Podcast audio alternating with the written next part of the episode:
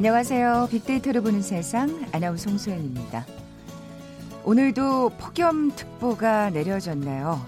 내일은 무더위에 참 힘들어하는 분들 많으신데 특히 방학을 앞둔 대학가 갈등 속에 더욱 뜨거울 것 같습니다.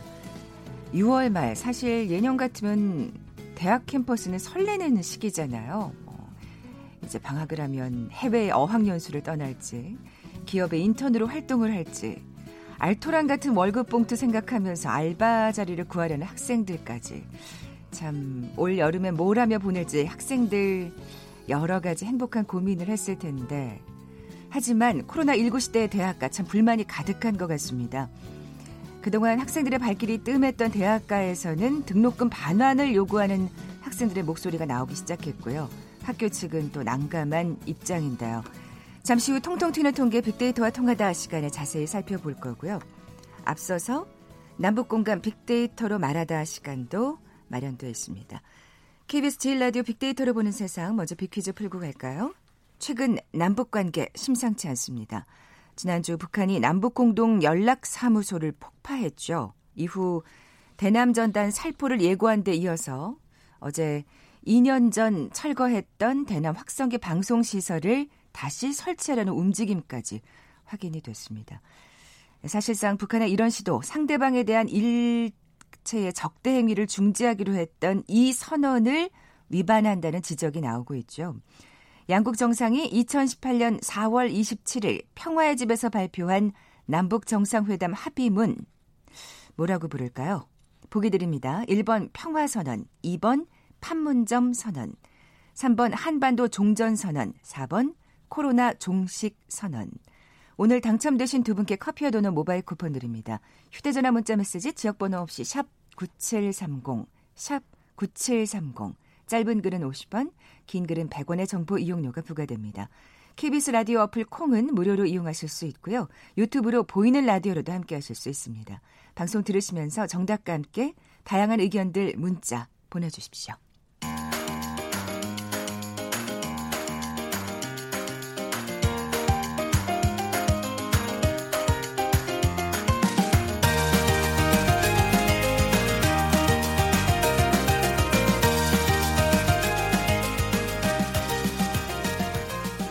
북한 관련 이슈들을 알기 쉽게 풀어보는 시간이죠. 남북 공감 빅데이터로 말하다. KBS 보도국 김정한 기자 나와 계세요. 안녕하세요. 네, 안녕하세요. 어, 최근 그 존 볼턴 전 국가안보보좌관이 회고록을 출간했습니다. 이게 지금 사실 네. 굉장히 이목을 끌고 있어요. 네. 논란이 될 만한 부분이 또 굉장히 시끄럽더라고요. 미국도 그렇고 네. 뭐 우리도 그렇고. 어, 뭐 미국 내부의 문제에 관해서 언급한 것도 있지만 네. 사실 그 한반도 정세에 관해서 정상회담이 있었기 때문에 네, 더 네. 그런 것 같은데 그 지금 볼턴 회고록의 정식 출간은 아니고 이제 곧 미국 시간으로 23일에 정식 출간이 됩니다. 음, 근데 지금 내용이 살짝 살짝 나오고, 나오고 있는 거군요. 굉장히 예. 기사가 많습니다. 그거를 그러니까요. 지금 뭐 다 전해드릴 수는 없고 다만 몇 가지 좀 복잡한 감정이 들더라고요. 일단 기자로서 이 내막을 그래도 본 사람이 전했다. 음. 굉장히 기자로서는 중요한 자료가 됩니다. 분명히. 얼마나 궁금하시겠어요. 그렇죠. 이 분명히 자료가 예. 되고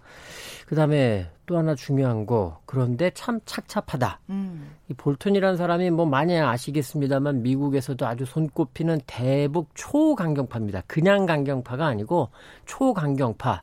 뭐 북한을 폭격해야 된다라는 말을 입에 달고 살았던 음. 그런 사람인데 지금 우리 대통령을 대놓고 조현병 환자 같다 이런 말까지 했어요 이 회고록에. 네. 참 입에 담기 어려운 그러니까요. 말을 아주 노골적으로 했고 이런 상황에서 우리 정부가 북한과 미국을 중재를 하고 대화와 협상을 이끌고 나가려고 얼마나 애를 썼을까라는 거를 이제 간접적으로 또 짐작을 할 수 있다. 그렇죠. 이런 측면도 있고요. 그리고 볼튼이 이 회고록에 굉장히 참고가 될 만한 내용은 많은데 지나치게 주관적이고 지나치게 단정적인 표현들이 많습니다. 음. 마치 모든 게 내가 지금 말하는 것만이 정답이야. 음, 이런 그렇죠. 이런 입장을 보이고 있으니까 참고 자료는 되는데 아 이거를 100% 믿기는 좀 곤란하겠다. 이런 생각이 듭니다. 네. 자, 그리고 이제 뭐 볼튼 회고록이 아마 국내에도 혹시 정식으로 출간될까? 약간 뭐 기다림도 있는데 근데 이제 어제 우리 청와대가 굉장히 불편한 그 아, 볼튼 회고록에 대해서 밝혔기 예, 예. 때문에 음. 국내 출판이 어려울 수도 있겠다. 뭐 이런 생각도 들고요. 지금 뭐 쏟아지는 외신 기사만 보고 보더라도 충분히 참고는 된다. 이 점을 좀 말씀드리겠습니다. 그리고 한 가지 덧붙이자면 개인적으로 제가 트럼프 대통령을 미국 우선주의자가 아니라 트럼프 우선주의자다. 네네. 이렇게 이제 말씀을 드리곤 했는데 볼튼 회고록에 보면 정말 그렇다라는 게 정확하게 네. 드러나긴 합니다. 네. 그러니까 사실 이 내용이 더 착잡한 이유가 지금 남북 관계가 아주 최악으로 치닫고 있기 때문에 더 마음이 그렇습니다. 예, 네. 좀참 아프다는 생각이 드는데 지금 앞서 말씀드린 대로 뭐 공독 연락사무소 폭파했죠. 네. 전단을 남쪽으로 보내겠다고 했고 뭐 천만 장, 천이백만 장 뭐 보내겠다 해서 찍었죠. 네, 네. 그리고 또 그 사실은 그 말하자면 제거했던 대남 확성기를 그렇습니다. 다시 설치하겠다 뭐 이런 얘기가 나오니까요. 어제부터 시작해서 예. 지금 한 40여 곳을 철거를 했었는데 지금 20곳을 이미 재설치를 한 거로 확인이 됐다. 아. 이런 얘기가 나오고 있고요. 근데 참 안타까운 게 이런 거예요. 참 유치하다라는 생각이. 음, 음. 그러니까 이제 우리 홍 아 나운서도 초등학교 국민학교 때 저 저희 제가 학교 다닐 때 국민학교라 그랬죠. 예, 예. 이제 짝꿍이랑 아주 좀 그, 지금 생각하면 정말 유치한. 그러니까 이제 책상 넘어오면 선거하죠. 그렇죠. 뭐 가림판을 설치한다던가 그리고 뭐 손이라도 잠깐 넘으면 탁 때리고 네, 막 네. 이랬었잖아요. 정말 지금 생각하면 유치하기 짝이 없는. 근데 이 제가 이 말씀 왜 드리냐면 우리 민족사라는 관, 긴 관점에서 보면 북쪽의 행위, 북한의 이런 행동이 정말 유치하다. 라는 생각이 듭니다. 물론 북한이야 뭐 자기 나름의 논리를 갖고 뭐 항변하겠지만 네. 좀 답답합니다. 사실은 그러니까 뭐 저희가 아까 앞서 비퀴즈는 내드렸습니다만 참 어렵게 어떻게 평화의 길로 가고 있다고 했는데 이게 지금 다 도루묵이 된 상황이잖아요. 네. 정말 우리 시민들의 사실 이 착잡한 마음 충격은 이만저만이 아닙니다. 바로 예. 그건데요. 지금 사실 오늘이 이제 공동연락사무소가 폭파된 지 딱 일주일입니다. 지난주 네. 화요일에 폭파가 됐으니까. 그래서 오늘 준비한 내용이 좀 그 중간 정리를 좀 해보려고 생각하고 있는데요. 먼저 홍합 아나운서가 보시기에 최근에 이런 상황에서 정말 그 가장 큰 피해를 입은 사람들이라고 할까 당사자 누구라고 생각하세요? 일단 뭐 우리죠. 전 이게 뭐 팔이 안으로 굽는 건지는 뭐, 그렇죠. 모르겠습니다만 네. 이 심리적인 충격도 크고 사실 어떻게 생각하면은 이 정부 쪽의 타격이 크지 않겠습니까?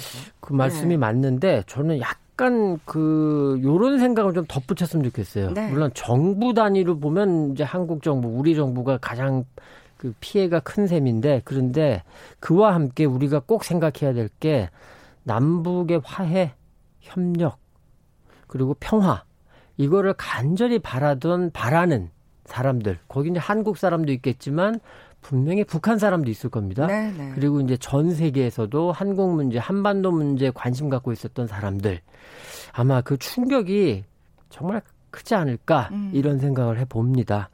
특히 이제 북한에 대해서는 우리가 그 화해와 대화 협력의 대상이면서도 또 경쟁도 하고 때로는 혐오하기도 하고 증오하기도 하는 아주 복잡한 감정을 갖고 있는데 이런 상황에서 정말 북한과 어떻게 우리가 지내야 될지 정말 고민이 더 깊어졌다 이런 생각이 들고 그리고 이제 아까 이제 홍 아나운서 말씀하신 대로 물론 정부 단위로 본다면 우리 정부가 정말 가장 큰 충격을 받았다 이렇게 말씀드릴 수 있습니다. 네.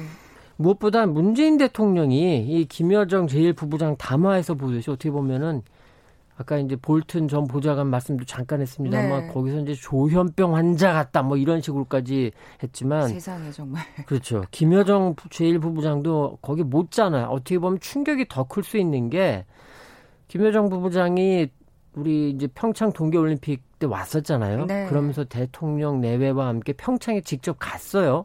그러면서 이제 코리아 그 남녀 아 여자 그 여자 하키 단일팀 경기도 같이 봤거든. 봤거든요. 그때 찍은 사진들이나 동영상을 보면 정말 사이가 좋아 보이고 관계가 좋아 보이는데 그런 사람이 우리 대통령을 그렇게 비아냥거리고 노골적으로 깎아내리고 아마 대통령이 좀 충격도 좀 있을 것 같다. 그래서 그런지 지금 대통령에 대한 국정 지지율도 좀 빠지고 있습니다. 네. 그리고 이제 통일부 장관이 사임을 했죠. 인사 문제도 지금 계속 나옵니다. 거기다가 안보실장과 국정원장 또 외교부 장관을 바꿔야 된다. 이런 얘기도 있고 근데 가장 큰 건 이거죠. 지금 우리 정부는 냉각기를 좀 갖고 다시 대화를 시도하려고 하는데 어제 선전 그 확성기 지금 북쪽에 설치를 시작을 했습니다. 40곳을 다 가지 않을까? 자, 그럴 때 이제 우리는 어떻게 대응해야 되는지. 그러니까. 우리도 그러면은 맞대응을 해야 되는 건지 이런 고민도 있죠. 그다음에 북쪽에서 지난 주말에 1200만 장 규모의 대남 전단 삐라를 보내겠다. 음. 이렇게 했단 말이에요. 으름장을 놨어요. 그리고 일부를 이제 화면을 통해서 공개도 했는데 북쪽에서 이걸 보내올 때 이거 어떻게 또 우리는 해야 되는지 특사 방북 같은 카드는 굉장히 상당 기간 지금 어렵게 됐거든요. 네. 그리고 지금 이번 주쯤에 이제 우리 한국에 있는 우리 남쪽에 있는 탈북민 단체가 강행할 거로 보이는데 대북 전단을 보내겠다고 음.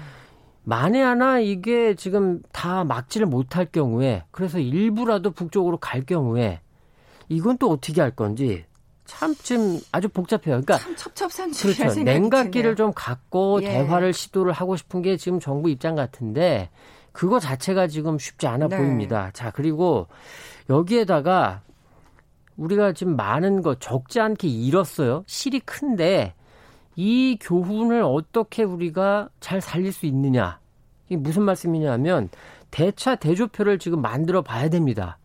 자, 공동 연락사무소가 우리가 막 폭발을 막을 수 있었던 건 아니냐 라는 관점을 좀 봐야 돼요. 그런데 왜 이런 말씀 드리냐면 우리가 조금 오래 들어서 아니한 게 북쪽에 대응을 한 거 아니냐 네, 이런 네. 측면이 분명히 있거든요. 그러니까 네. 미국 대통령 선거 11월 3일 있는 대통령 선거까지는 그냥 그럭저럭 이렇게 현상 유지하면서 가자. 그러니까 이를테면 그냥 꾸역꾸역 그렇죠. 버텨보자라고 그냥 생각한... 어떻게 쉽게 생각을 한게 아니냐.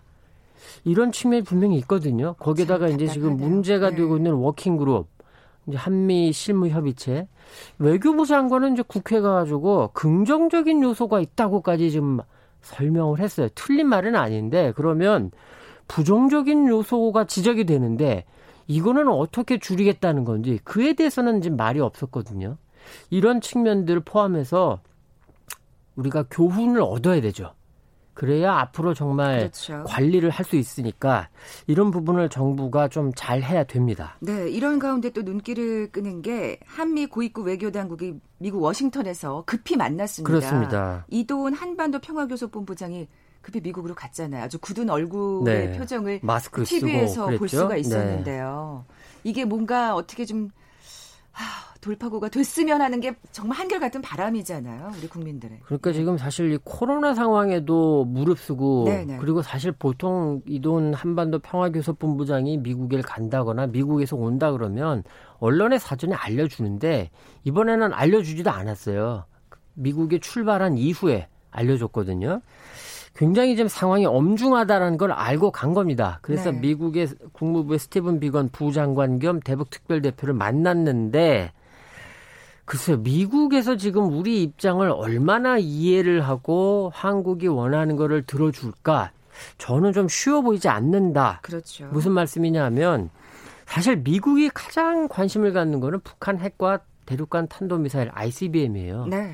그리고 우리한테는 굉장히 중요하지만 판문점 선언, 9.19 공동선언, 군사 분야 이행합 의서 미국은 사실 우리만큼 크게 관심 갖고 있지는 않거든요. 음.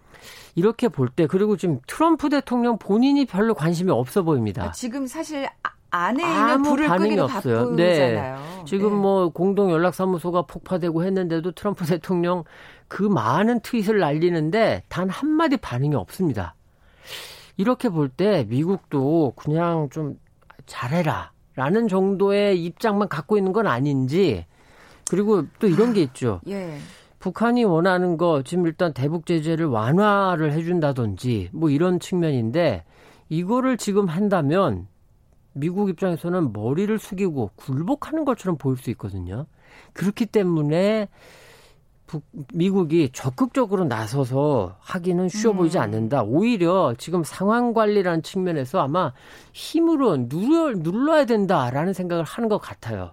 그래서 지금 항공모함 두 척을 지금 뭘 한반도에 뭐 보냈다는 건 아니지만 항공모함 두 척이 지금 이 제7함대 지역, 이 태평양 지역인데 여기에 배치가 됐다는 기사가 오늘 또 나오기도 했거든요. 그리고 일부에서는 한미 연합 군사 훈련을 재개해야 된다. 이런 지금 강경한 목소리가 나오는데 전화 위복의 계기가 되기는 좀 쉬워 보이지 않습니다. 네. 북한 측의 또 입장도 한번 좀 짚어볼까요? 네. 그러니까 사실 정말 뭐 북한이 이런 태도를 보이는 데는 이제 그 어떤 제재의 그 인내력 거기에 지금 한계에 다다랐다는 걸 지금 보여주기 위한 맞습니다. 거잖아요. 예. 일단 대외적으로 보면은 중국이나 러시아도 지지하지는 않아요. 그냥 뜨악합니다. 그냥 남북이 평화적으로 대화하고 해결해야 된다. 이런 원론적, 원칙적 입장만 내세우고 있습니다. 그만큼 북 한의 행위가 공동연락사무소 폭발하는 행위가 국제적으로 지지를 받거나 이런 상황은 아닌데 그런데 이런 게 있습니다.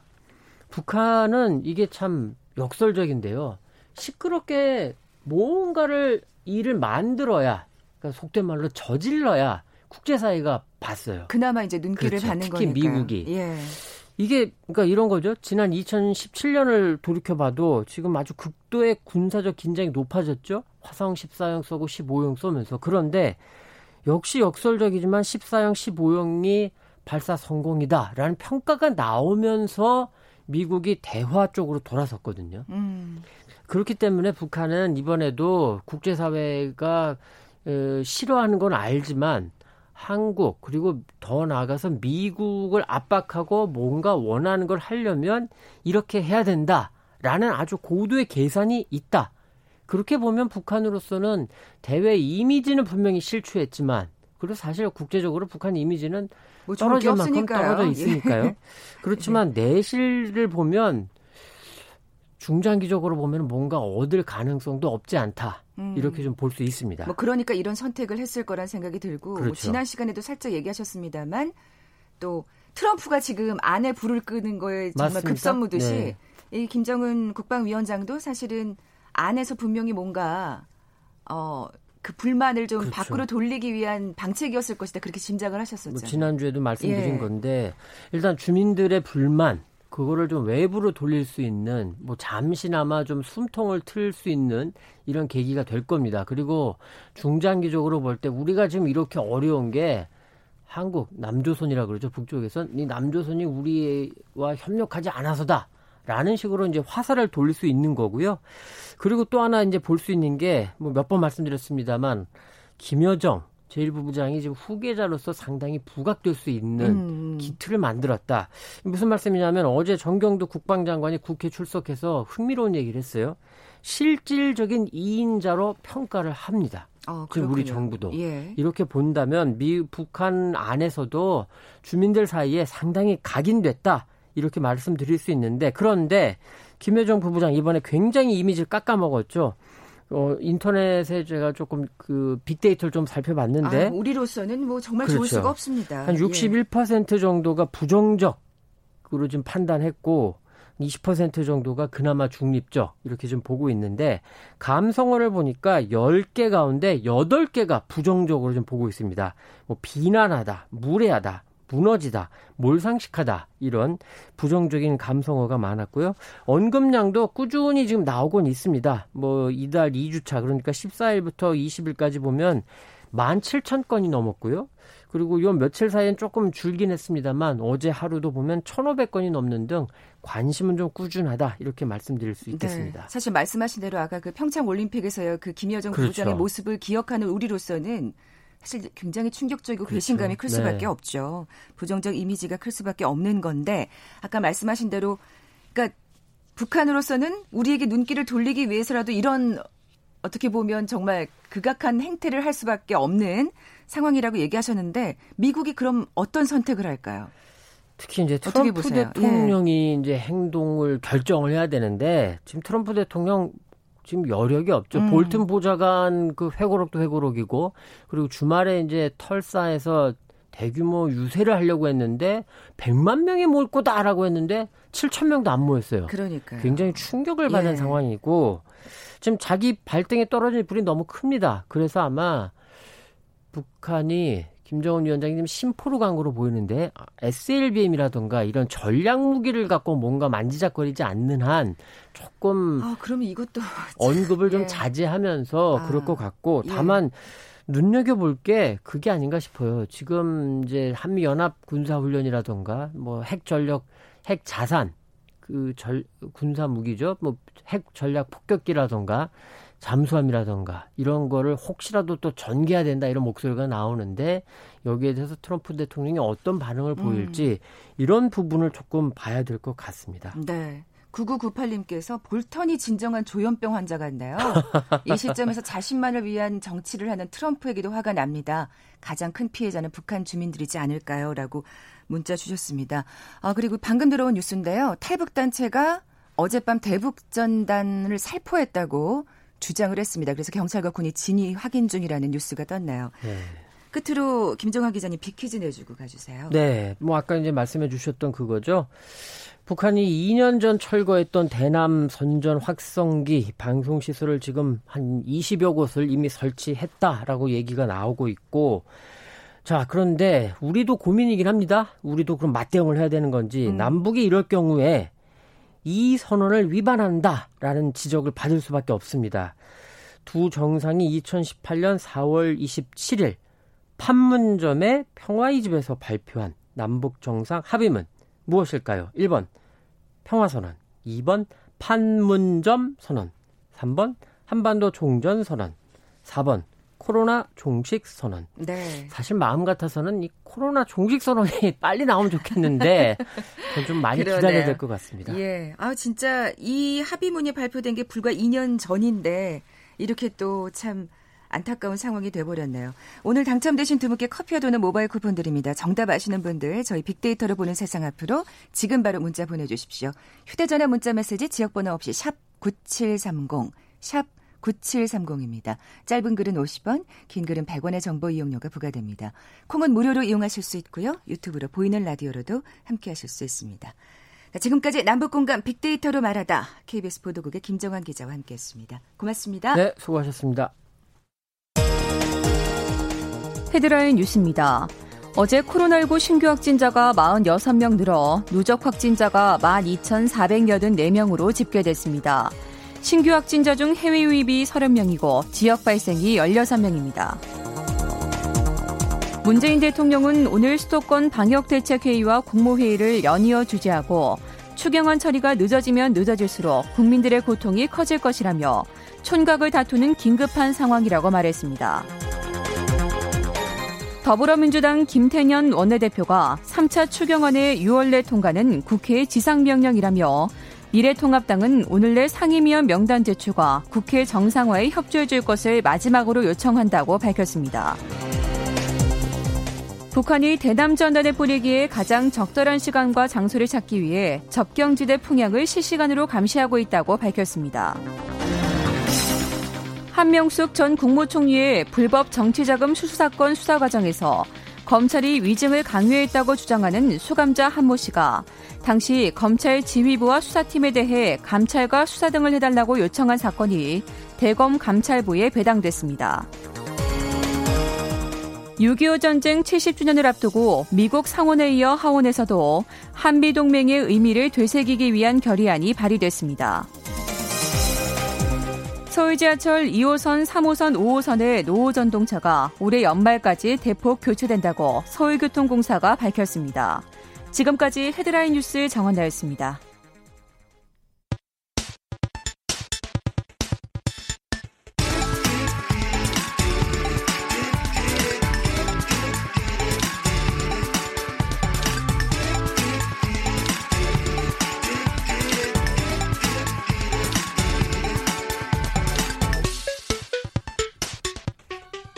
데이터와 차트로 세상을 보는 시간이죠. 통통 튀는 통계 빅데이터와 통하다. 디지털 데이터 전문가 김원식 박사 나와 계세요. 안녕하세요. 네, 안녕하십니까. 자, 앞서 소개해드린 대로 오늘은 등록금에 관한 얘기 나눠볼 텐데 사실 뭐, 뭐 저는 지금 학교를 졸업한 지 정말 오래돼서 뭐라고 함부로 얘기할 문제는 아닌 것 같습니다만 근데 학생들이 또 이렇게 불만을 갖고 등록금 반환을 요구하는 건 또 어떻게 보면 당연히 그렇게 행동이 나오지 않을까 싶기도 하고요. 네, 그래서 예. 현재 예. 원격 수업을 하고 있죠. 온라인 수업인데요. 어, 그래서 어느 정도까지 하고 있는지 좀 살펴보면 거의 뭐 10곳 중 9곳에 달하는데 이게 처음에 이제 모두 다 어, 실시한 게 아니고 어, 뭐 개강을 좀 연기하다가 한 달간 하다가 두 달간 하다가 이제 한 학기 동안 다 이루어지다 보니까 불만이 좀 높아진 건데 사실 온라인 강의 같은 경우는 대학에서 20%까지 할 수 있다라고 했는데 현실은 0.9 정도 그러니까 1%가 안 되는 정도였는데 갑자기 올해 확 늘어난 거예요. 그러다 보니까 아무래도 만족도가 떨어질 수밖에 없는 그런 측면이 있고요. 또 학교마다 또 각 교수마다 원격 강의 수준이 굉장히 많이 차이가 납니다. 음. 그렇기 때문에 일률적으로 이걸 반환을 해야 된다라고 했을 때 약간 또 기준이 문제가 될 수 있는데 중요한 거는 강의 질이 굉장히 낮다라고 그래서 지금 현재 대학생 관련 단체에서는 반환 소송을 지금 추진하고 아. 있는 그런 상황인데 잘 아시다시피 이 소송 같은 경우에는 뭐 단기간에 끝나지 않거든요. 3년 어, 뭐 4년 이렇게 걸리기 때문에 그런 면에서 이제 당장의 실질적인 도움은 결과가 안 될 수 있는 그런 네. 한계가 있죠. 예.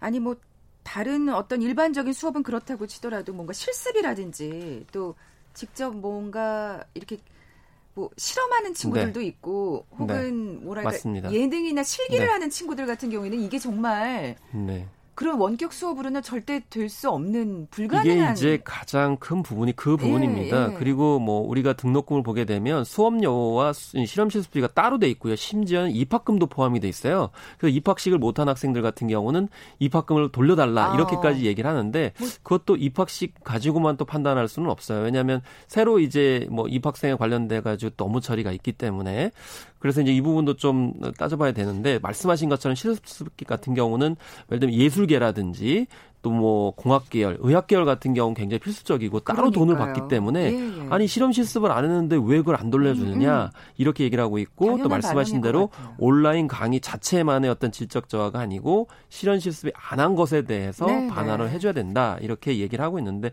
물론 일부 대학에서는 실험 실습을 조금 하고 있어요. 그런데 아. 원활하게 그런 실습 장비라든지 공간 등을 활용하지 못하고 있고 심지어는 이공계 학생들 같은 경우에는 과제를 이제 그 전에는 수행을 할 경우에 뭐 이런 뭐 랩이라든지 아니면 학교에 뭐 컴퓨터를 활용을 해가지고 그렇죠. 했는데 그걸 전혀 사용하지 못한다는 그렇죠. 거죠. 그런 것도 사실 포함이 되는 거잖아요. 등록금에. 네, 그런 점에서 좀 단순 등록금 문제는 아니다라고 말씀드릴 수가 있겠습니다. 네, 이런 가운데도 그 학생들의 그 온라인 강의 만족도가 높은 대학들도 있었나요? 이게 학교하고 학생하고 좀 차이가 있는 거죠. 그래서 뭐 광운대 같은 경우는 80% 가까이 만족한다. 오. 서울 과기대 같은 경우에도 5점 만점에 4.39 정도 준 경우도 있었고요. 중앙대도 이제 학내 방송국 이 이제 실시를 했는데 60.7%가 긍정 평가를 했어요. 그래서 학교 측의 입장은 처음에는 불편했는데 점차 이제 원하는 시간에 강의를 들을 수 있는 등 장점이 있기 때문에 적응이 됐다.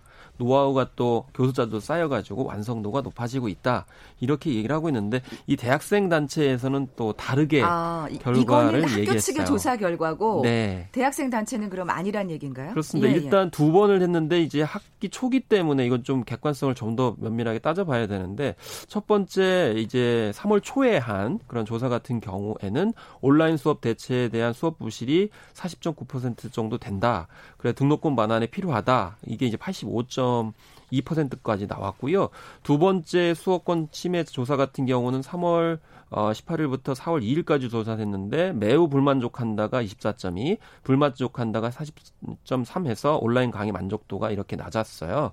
그래서 이제 어, 최근에 이제 발표한 또 얘기를 보니까 만족하는 학생들이 4%에서 6% 7%밖에 안 된다. 이렇게 얘기를 합니다. 차인데요. 이거는 이제 학생회 측 예, 이제 예. 연합 이제 대표자 회의에서 이렇게 조사를 한 건데 뭐 실현 실습비 문제 지적했고요. 또 교수자와 소통 미비를 들어가지고 불만족한다 이렇게 얘기를 하고 있는데 어쨌든 학교와 학생 간의 어떤 객관적인 조사가 일단 필요해 보이기도 하고요. 그렇지만 이제 5월 13일에 조사한 리얼미터의 조사 결과에 따르면 75%의 국민들이 대학 등록금에 대해서 반환이나 감면이 좀 필요하다. 그러니까 이렇게 한 조사도 있습니다. 저같이 생각하는 어떤 일반 시민들이 많은 것 같아요. 그리고 또 교수들도 나름대로 지금 말씀하신 대로 교수들마다 어떤 편차가 그 굉장히 커요. 그죠 좀 사실은 이런 네. 기기에 전혀 익숙하지 않았던 교사들 네. 같은 경우에는 얼마나 이게 지금 그렇습니다. 힘드시겠어요. 예. 그분들 나름대로. 교사분들 같은 경우 는 예. 굉장히 힘들고요. 그런 점이 있는데 뭐 학생 입장 충분히 고려해야 되는데 학생들이 어, 선호하는 강의 형태도 좀 달라요. 예를 들면 광운대 학생들의 대답이지만 실시간 강의보다는 녹화된 강의를 선호를 했어요. 77.2%. 그게 더 어떤 질이 높다는 왜냐하면 이게 나중에 뭐 강의 자료를 공부할 때도 뭐 필요한 어떤 강의 네, 자료가 네. 남아야 되고 또 완성도 면에서 대해서는 이 녹화된 강의가 있는 좋다고 표, 어, 현을 충분히 할 수 있는데 이게 녹화된 강의를 만들려면요 교수자가 굉장히 힘들어요. 저도 강의를 해보면 아, 어, 강의자를 또 만들어야 되고 순간에 또 오류도 나거든요. 또 그걸 또 컨버팅을 해줘야 되는데 컨버팅이 또 다시 오류가 나고 아. 다시 해야 되고 그래서 이게 굉장히 힘든 입장 차가 클 수밖에 없는 문제라는 생각이 드는데 아까 뭐 여론조사에서도 얘기했지만 그 이런 분위기에 대해서 대학 측은 참 난감해 할 것 같아요. 저가 저는 네. 사실 그렇게 생각하거든요.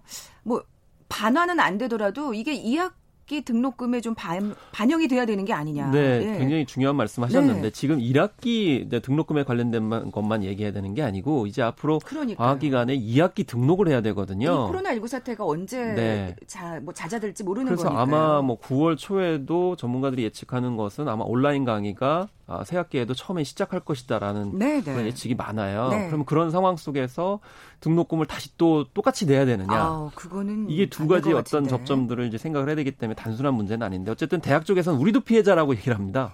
그래서 한국 대학교협의회 발표인데 뭐 153개 4년제 대학에서 2,600억 원의 손해를 봤다. 이렇게 일하고 어, 있고 그래요? 2008년 이후에 반값 등록금 기준으로 해서 11년 동안 4년제 사립대학의 등록금이 평균 1%도 인상하지 못했다. 근데 소비자 물가는 20% 넘게 상승했다. 이렇게 주장을 하고 있습니다. 이20% 넘게 주장한다는 건 이제 대학교들의 이제 입장인데요. 이런 상황 속에서 돌려주긴 하겠다. 그렇지만 어, 고통 분담 차원에서 같이 돌려주는 것이지 강의질 때문에 돌려준다고는 인정을 하지 아, 못하겠다. 그런 또 측면이 이렇게 있군요. 얘기를 하고 있고 아마 장학금 형태로 뭐 이제 몇십만 원 정도 최대한 이렇게 할 가능성이 지금 높은 상황이라고 볼 수가 있겠는데 뭐 그런데 한쪽에서는 또 우려도 합니다.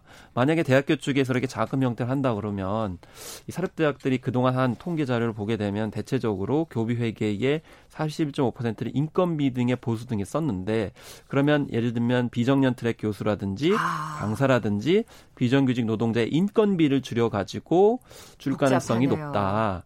예, 그렇기 때문에 지금 네 우리나라에서도 한 대학이 지금 현재 감면해주겠다고 얘기 밝혔거든요. 네. 또 향후에 또 장학금 형태로 주겠다는 대학이 나오는데 나올 수 있는데 그러면 장학금 자체를 지급하는 것이 뭐 옳다 이렇게 보는 게 아니고 그 장학금을 마련하기 위해서 어디에서 재원을 끌어왔는지도 꼼꼼하게 그러네요. 좀 따져봐야 돼요. 그래서 그, 이게 예. 정해진 예산 안에서 운용을 하는 것이기 때문에 참 쉽지는 않을 수 있습니다. 그래서 정부가 뭔가 이렇게 입장을 내놓지 않는 걸까요?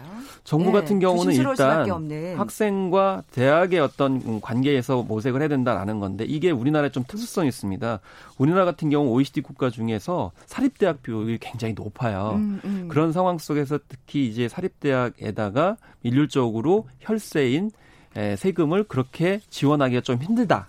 라고 해서 우회적으로 이제 지원하는 방법들을 이야기를 하고 있는 것이죠. 음. 그것이 바로 이른바 대학 혁신 지원 사업비. 아. 그래서 3차 추경에 한 1951억 원을 편성을 해 가지고 에, 우회적으로 이렇게 지급을 하게 되면은 지급한다는 건데 근데 이게 액수가 막 그렇게 많지 않아요. 그렇군요. 어쨌든 2학기 등록금만큼 뭔가 확실한 대책이 있어야 되지 않을까 서로 싶은데요. 서로 고통 분담을 해야 되고 야당의 예. 주장처럼 반반 하든지 분담을 해 가지고 해결해야 될 것 같습니다. 네. 디지털 데이터 전문가 김원식 박사였습니다. 고맙습니다. 네, 감사합니다. 커피와 도넛 모바일 쿠폰 받으실 두 분입니다. 정답은 2번 판문점 선언이었죠. 2380님, 8649님께 저, 선물 보내드리면서 물러갑니다. 내일 뵙죠. 고맙습니다.